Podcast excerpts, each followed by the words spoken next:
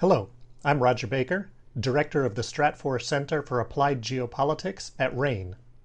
This podcast is brought to you by RANE Worldview, the premier digital publication for objective geopolitical intelligence and analysis. Subscribe today at raneworldview.com.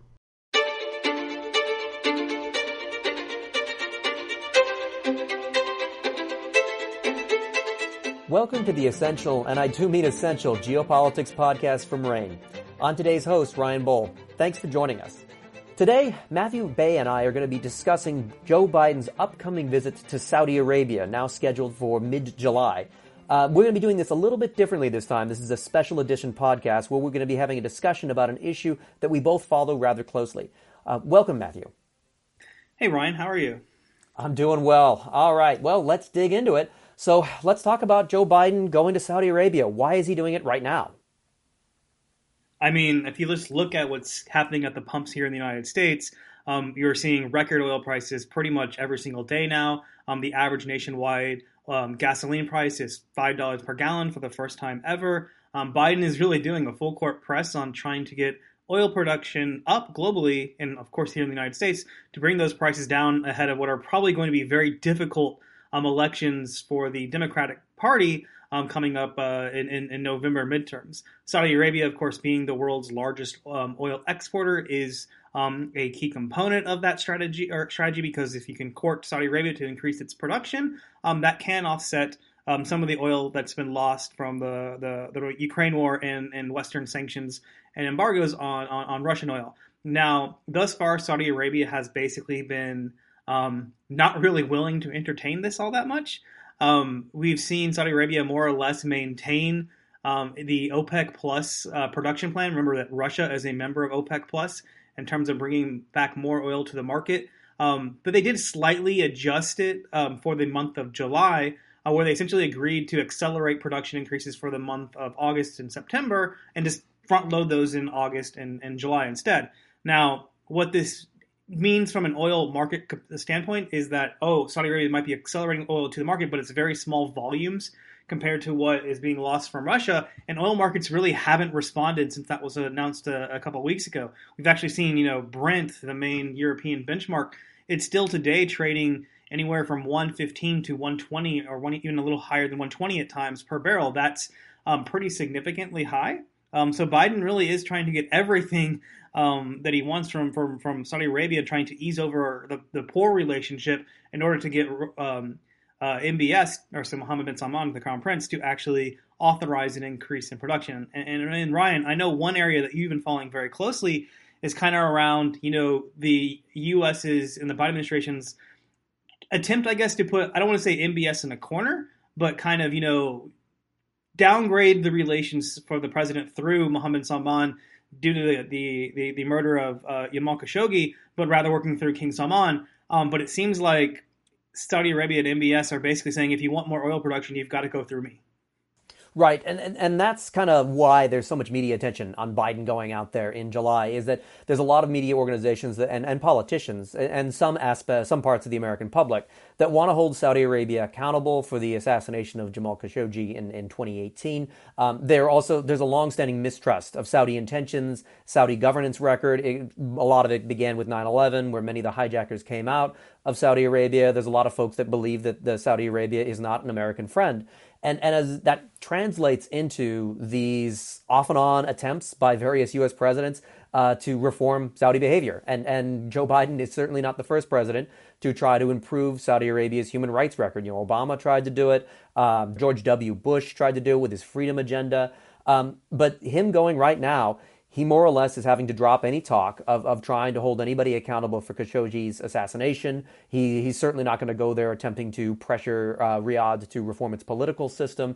And it's a, it's a really big kind of a climb down uh, from a, a, president who, on the campaign stump, threatened to make Saudi Arabia into a pariah. And we have to remember the, the Democratic base has a lot of activists who are very focused on Saudi behavior, not just inside of Saudi Arabia itself, where women's rights and other things are, are, are, of great concern to these activists, but also in Yemen, where Saudi Arabia's air campaign has resulted in significant civilian casualties. They're often blamed for the, the famine, whether or not that's rightly or wrongly. The, the activist take is that the, the Saudis are the primary culprit for the famine going on in, in Yemen. Um, and so these folks are, are pretty incensed at the idea that uh, uh, Joe Biden might go to Saudi Arabia, you know, with his, his hat in his hand. And more importantly, it, it, as you were saying, it might not really result in much of a difference in Saudi energy policy and certainly isn't going to translate into relief at the pump. Um, and so a lot of people are questioning uh, why Biden is necessarily doing this at this moment. But of course, it's not just oil prices, is it? There, there are other things that um, that Biden will be bringing to the table. Um, for example, uh, uh, Saudi-Israeli normalization, which is now becoming an increasing priority for this administration. Um, Matthew, you've been kind of tracking some of that. Uh, the the we both have been tracking Saudi uh, Saudi uh, Israeli normalization. But uh, uh, what are your thoughts on how this sort of gambit might be going forward? Yeah, I think um, Saudi Arabia has a bunch of strategic reasons right now to kind of closen its relationship with Israel, whether that's through outright overt normalization or behind the scenes um, economic and, and, security deals. Of course, we know that behind the scenes, Israel and Saudi Arabia have long had at least some sort of you know defense cooperation that is really largely spurred on by the U.S. Um, but as right now, Israel is in a in a very significant covert war with with Iran. Um, negotiations between the Iran between Iran and the United States are going pretty poor when it comes to its nuclear program. Um, and if we do see uh, a, nuclear crisis, it is likely that some of that fallout for Saudi Arabia is going to play out um, in Saudi Arabia, i.e., we could go back to what we saw a couple years ago, where there were frequent attacks against uh, Saudi Arabia's oil infrastructure that were likely coming from Iran. Um, we had, you know, similar accusations early, earlier this year, although it, it, may have actually come from Yemen. Um, so you are looking at, you know, a shared interest by both of the countries to actually try to work on security issues, and even as now Saudi Arabia is looking at other um, countries within the region, like the Emiratis, that have been normalizing with Israel. Um, if Saudi Arabia doesn't do it sooner rather than later, they're going to miss out on some of the the economic opportunities that partnering with Israel, which is a major innovative technology economy within the region, they're going to be missing out on some of those opportunities as you know the UAE and there's always that shadow competition between the two of them economically. Um, does try to essentially lock in um, Emirati investment and Emirati economic deals moving forward. Right, you're kind of touching on this this notion of regional security, and, and we know that the, the U.S. Iran nuclear talks aren't going well, but also that the United States is, is now has a new crisis uh, in Europe. It, it, it's pulled in a direction that you know two years ago the United States was trying to pull out of, of Europe and, and draw down its forces.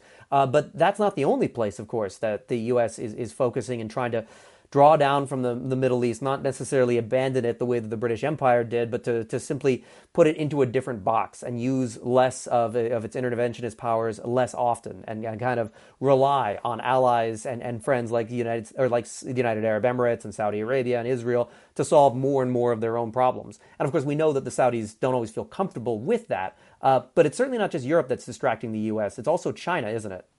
Yeah, and I mean, I think both of us over the last few years, we've written a, a, column or two that is basically titled. I think mine was titled something like "Saudi Arabia and the United States are destined to diverge." Um, this is a topic that both of us have written about, and it's that you know, in the context of growing competition between the U.S. and China, which you know there's unlikely to uh, reduce in any intensity anytime soon. Um, where Saudi Arabia falls within that is going to be a critical uh, a critical question. Um, politically, of course, Saudi Arabia and the U.S. have a, a, much longer historical relationship than Saudi Arabia and China. But when you look at economically, um, where is kind of Saudi Arabia's economic future tied when you talk about oil exports and, and things like that? It is the Chinese economy and the Asian markets.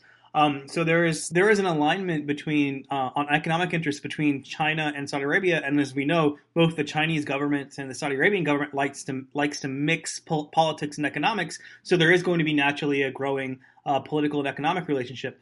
And then when you look at the kind of Saudi Arabia defense strategy, Saudi Arabia is looking to diversify its defense portfolio away from being so dependent on on, on U.S. Uh, uh, um, systems.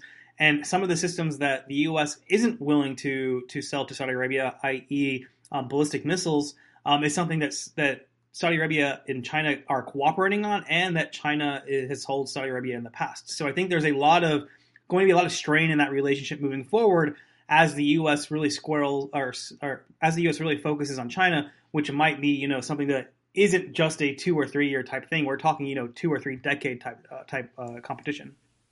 Right, we kind of internally characterize it as strained pragmatism, and that seems to be what the relationship will be uh, for the near term. uh, including through this potential visit that might improve personal ties, uh, but won't change the underlying strategic divergences between the two countries. Matthew Bey is RANE's senior global analyst. His work appears in RANE Worldview, the world's leading geopolitical intelligence platform. If you'd like to learn more about U.S. Saudi relations, visit RANE Worldview. Right now, there's an extremely affordable subscription rate. Go to raneworldview.com for details. That's R A N E worldview.com.